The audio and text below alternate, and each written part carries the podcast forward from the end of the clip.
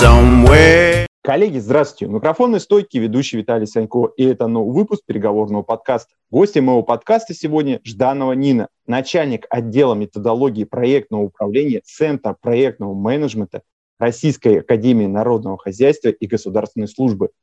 Нина, здравствуйте. Здравствуйте, Виталий.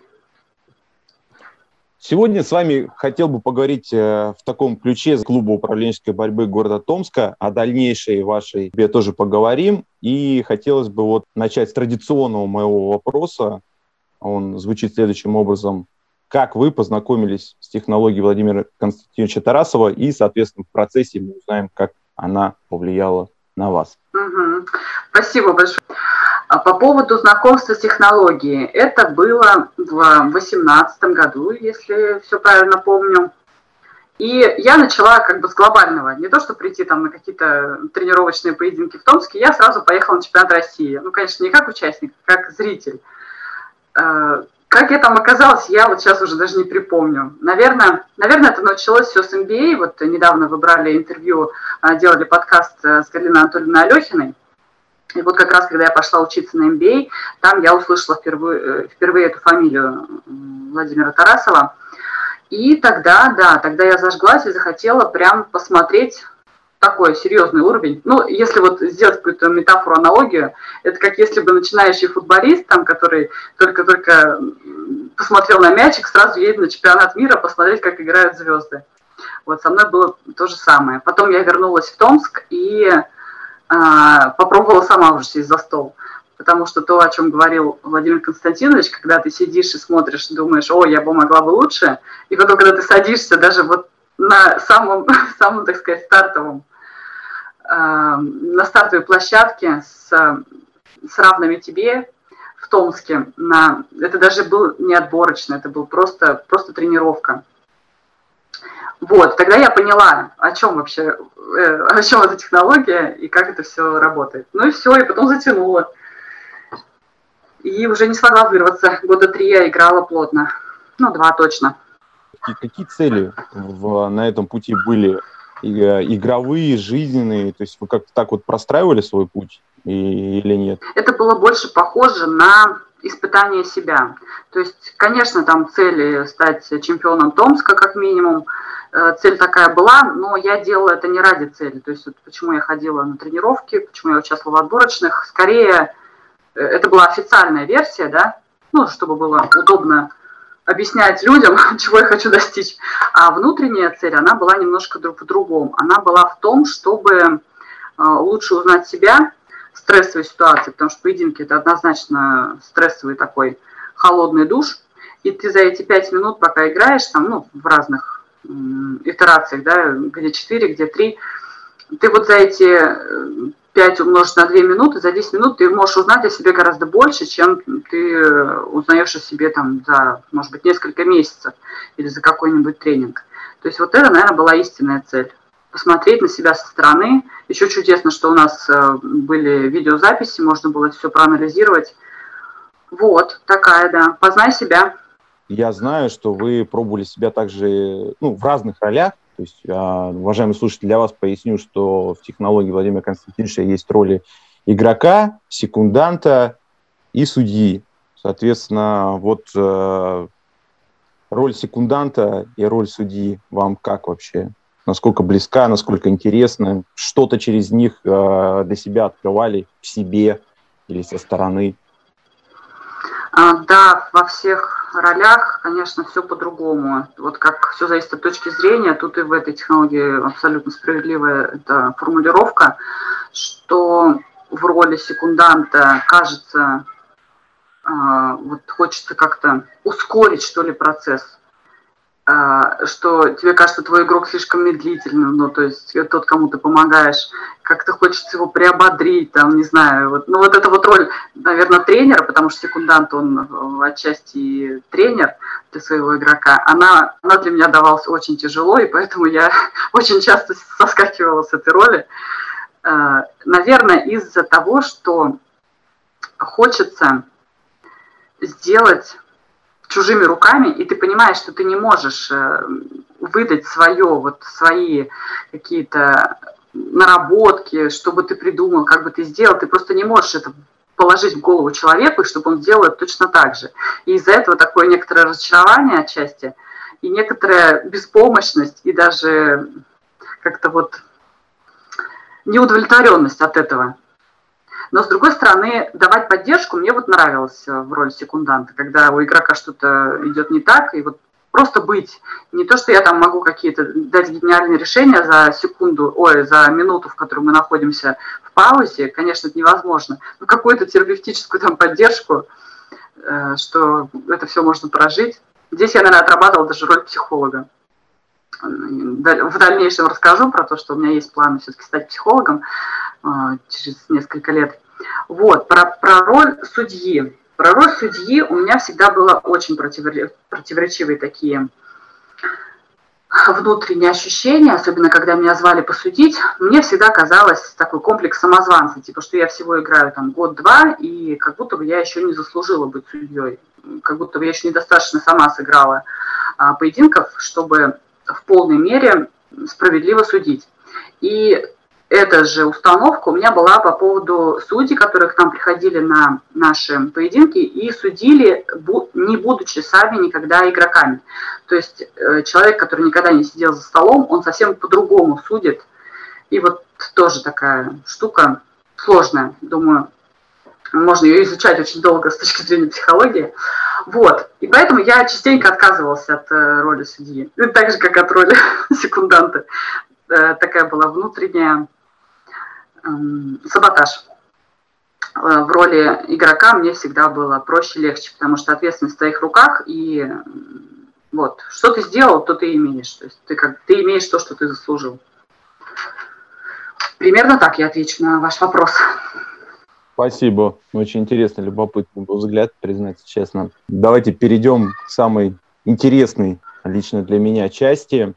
А именно у Владимира Константиновича есть технология «Бизнес-лагерь», Угу. И вот, собственно, поделитесь, пожалуйста, с нашими слушателями а, вот этим вот опытом. А, я бы даже попросил рассказать, вот знаете, как вы принимали это решение. То есть прям вот такой длинный, скрупулезный путь, я акцентирую внимание, причем в том числе и на цифрах, потому что это все-таки ну, достаточно существенная, на мой взгляд, сумма.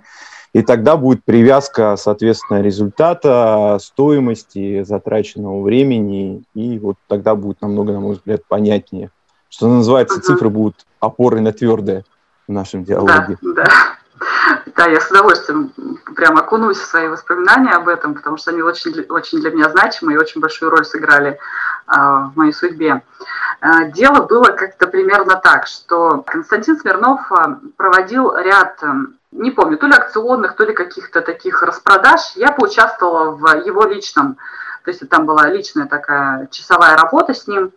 Мы проработали, там сыграли пару поединков, и а, он мне дал какую-то обратную связь, но как, как часто бывает в жизни, то есть вот это вот кружево начинает плестись, а ты еще пока не понимаешь, насколько значимо там заплелось. Возможно, даже обратная связь прямая от него была не так для меня важна, как это была моя такая попытка прощупать, что он как тренер может, в принципе, дать, да, и наверное, тогда это было неосознаваемо, потом я уже это осознала, а конечная цель была попасть, попасть как раз в бизнес-лагерь.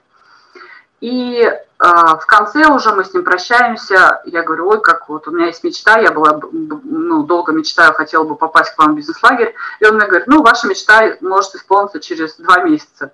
Это было дело там в январе, и меня так это вот так задело, ну, для меня это казалось, ну, не знаю, может быть, там года через два, через три, может быть, т-т-т, ну, там куча всяких, как люди любят делать в скобочках при всяких условиях. И тут у меня такую фразу говорит, то есть он мне не продает, хотя вот, понятно, что он там владелец всего этого, и ему было бы интересно привлечь э, участников в бизнес-лагерь. Вот, и он мне кинул эту фразу, и я такая, все, закончилась наша тренировка, я осталась с этой фразой. И я поняла, что ну да, вот, вот, два месяца. Вот она мечта, вот мое желание, вот я хочу. И дальше вопрос, что я сейчас готова сделать для того, чтобы моя мечта стала реальностью.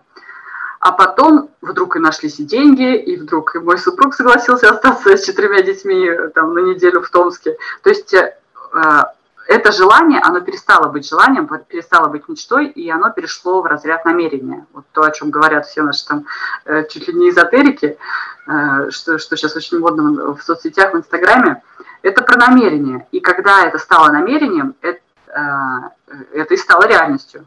Буквально там через неделю-две я уже купила билеты, все запланировала, и отпуск.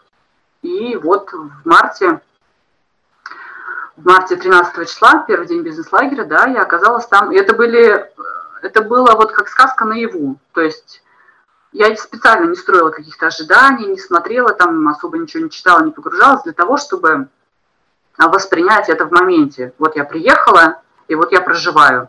Самое, я считаю, самое удачное и самое крутое в этой технологии в бизнес-лагере – это то, что ты меняешь имя. Э, вроде бы, что такого, да, ты поменял имя там сегодня Нина, завтра не Нина, но в этом очень глубокий смысл. Я вот э, расскажу сейчас такое, одно из самых ярких воспоминаний, когда я прихожу первый день, перед тобой лежит, передо мной лежало там, не знаю, штук 40 женских имен, какие я могла бы выбрать. И вот в этот момент ты себя спрашиваешь, выбирая имя, а кто ты? То есть ключевой вопрос «познай себя», с которым я поехала в этот лагерь, да, а, и вот, и, и выбери себя, дай имя своему кораблю, назови себя как-нибудь. Я там пометалась, я выбирала между двумя именами, э, даже сейчас помню, первое имя Вирджиния, а второе Шанель. Я прям взяла уже Вирджиния, пошла регистрироваться, и на меня администратор так посмотрел, ну, типа, точно Вирджиния? А я такая понимаю, что нет, Вирджиния это вот мой такой официальный, что вот это начальник-начальник, я такая строгая, и имя такое, дыдыщ, Вирджиния. Я поняла, что не, вообще это не про меня. Я положила это имя и взяла Шанель. Такое легкое, такое что-то французское, с ноткой флирта и прочее. Вот, ну, в общем-то, я так и прожила. Э, хотя я там отработал тоже свои жизненные сценарии. Это вот первое такое значимое, выбор имени. А второе значимое, что когда ты играешь в игру, а это игра бизнес-лагерь, то на самом деле ты не играешь роль, ты играешь себя, ты отрабатываешь свои сценарии. И если человек готов рефлексировать и готов посмотреть на себя со стороны, то есть как он проигрывает, ну вот спрашивать себя постоянно, да, задавать себе вопросы, то эта технология может дать больше даже, чем заявляют о ней ее организаторы. Ну, там у нас какая официальная там в рекламе, в подаче, что вы прокачаете свои управленческие навыки, но нет, я думаю, что это все-таки про, э, точнее, это да, но это не все. Самое важное это про саморазвитие и про вот такое, про осознанность. А потом, наверное, третье скажу, это про третий такой яркий момент, про час X. Есть такая в этой технологии тоже небольшую такую интригу для тех, кто не знает. В этой технологии государство, несколько государств, три, и э, вот это государство живет, развивается, и в определенный день назначается час X. А, это день, в который ты можешь или тебя могут убить, ну, условно. Условно убить это, то есть снять с тебя вот этот твой э, такой э, как его правильно назвать, ожерелье или что-то, бумажные, бумажные э, бусы, которые висят у тебя на шее. Это будет символичным убийством. Вот это тоже была такая глубокая тема. Люди реально нервничали. Вот мы головой понимаем, что ничего не будет, тебя сейчас никто не убьет, ну, физически, ты в безопасности. Но вот эта вот имитация, и ты проживаешь, и ты понимаешь, что для тебя на самом деле важно. Хотел бы ты заниматься дальше тем, что ты занимался до этого, час X, там, 3-4 дня. Я вот, например, была спикером Государственной Думы в Зеленом государстве, и я поняла, что нет, я не хочу писать законы, не хочу там и прочее, вот это все.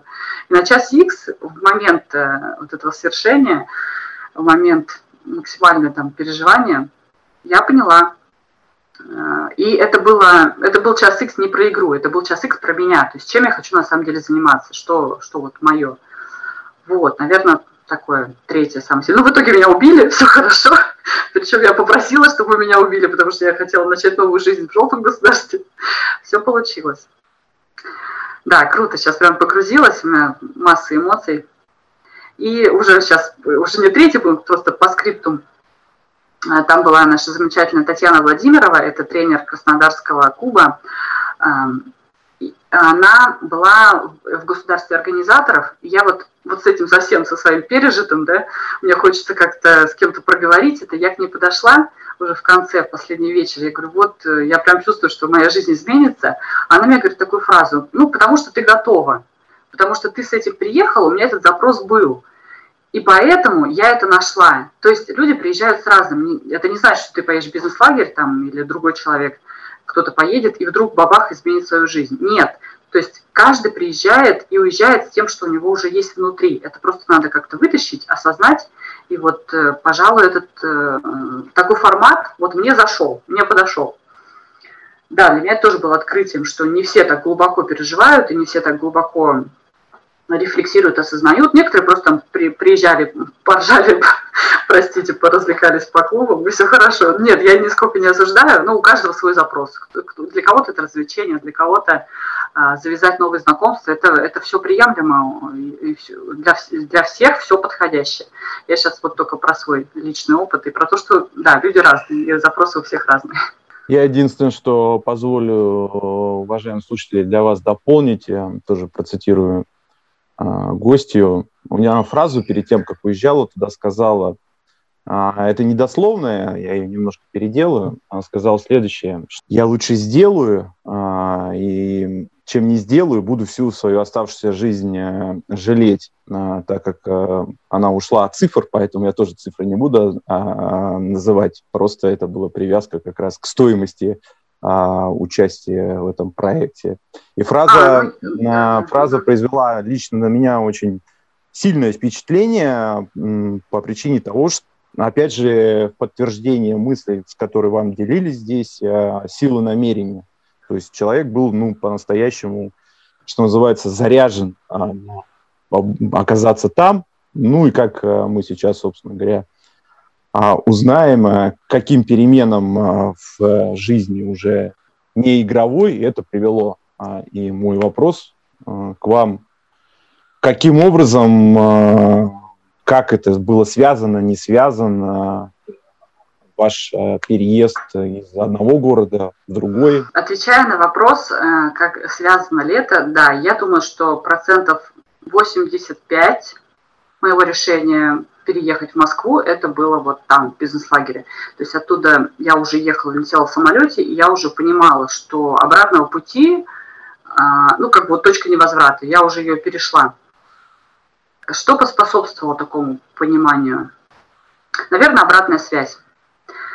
Тоже немножко рассекречу, но я не думаю, что это будет какой-то там сверхсекретной коммерческой тайной. В бизнес-лагере есть очень крутой формат. Это получения обратной связи от других игроков. То есть вот проходит один государственный день, мы там, ну не государственный, просто вот такой же день, проходит день, мы как-то проживаем, как-то себя проявляем, показываем, и на утро мы приходим, и перед началом нового игрового дня а, мы открываем конвертики со своим именем.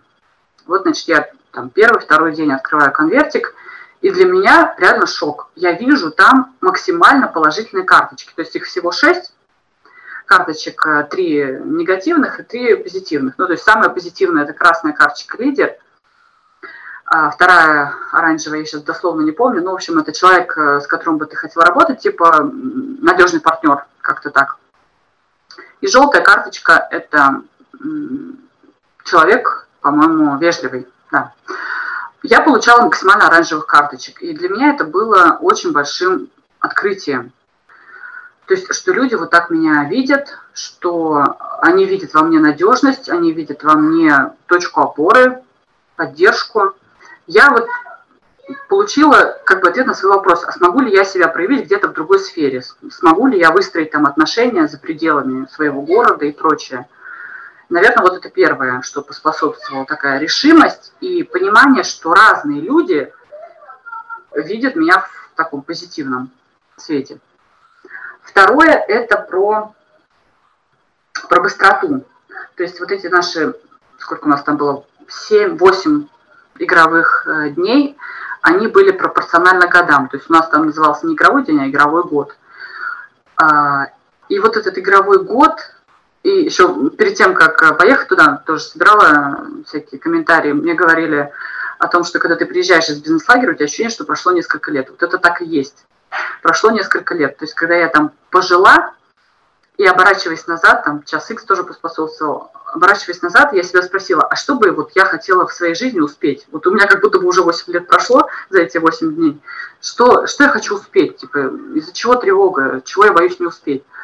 Я вспомнила опять она как будто бы всегда была со мной, вот эта мечта про Москву, и как я приезжал там в 2014 году, и в 2015 первые разы в Москву, и какое у меня было воодушевление, вот это вот темп, метро, то есть я, ну, я просто тащилась от, даже от метро, когда люди мне говорят, господи, это ужас ужасный, и невозможно там ездить. Для меня это жизнь, то есть вот этот поток, это, это наличие жизни. А, я начала это вспоминать. Бизнес-лагерь очень похож на Москву вот, вот этим темпом я вспомнила, что вот я, э, где моя сфера, то есть как, как рыба, которая была там выброшена на сушу, и потом вспомнила, куда ей надо, к морю. Я это, да, все осознала и поняла, что это оно. Ну и плюс еще, наверное, люди, которые были, приехали в бизнес-лагерь из Москвы и говорили, слушай, ну ты бы, ты бы прям нормально зашла в Москву с твоим темпераментом и с твоим такой энергичностью, вообще без проблем. То есть работы навалом, тебя возьмут. Ну и, в общем-то, так и получилось. То есть, когда все вот эти пазлы сложились, плюс у меня еще были несколько коуч-сессий, опять-таки, с человеком, который был там в бизнес-лагере э, в нашем государстве. Я взяла несколько коуч-сессий, и все настолько просто разложилось, все вот эти мои сложности – а, как переехать, господи, четверо детей, как там все это сделать, как э, с квартирой. Все, все, чем мы себе усложняем путь, они все стали просто задачи. Первое, второе, третье и компот. И буквально уже в мае, то есть в марте прошел бизнес-лагерь, в мае, в апреле я нашла работу, пособеседовалась в, в HeadHunter элементарно, там накидала себе вакансии, какие мне были бы интересны, пособеседовалась, и с первого собеседования прошла вот на ту должность, где я сейчас нахожусь. Так что все, как говорится, как поется в песне с все так просто, все так сложно. Да, вот тут наоборот, все так сложно, все так просто. Переехала первая в мае, а потом уже приехала семья, муж и дети. Уважаемые слушатели, вот а, такую историю рассказала нам гости сегодняшние. Я очень сильно хотел с вами ею поделиться. Нина, я благодарю вас а, за участие. Рад был слышать. А, спасибо большое. Спасибо, Виталий.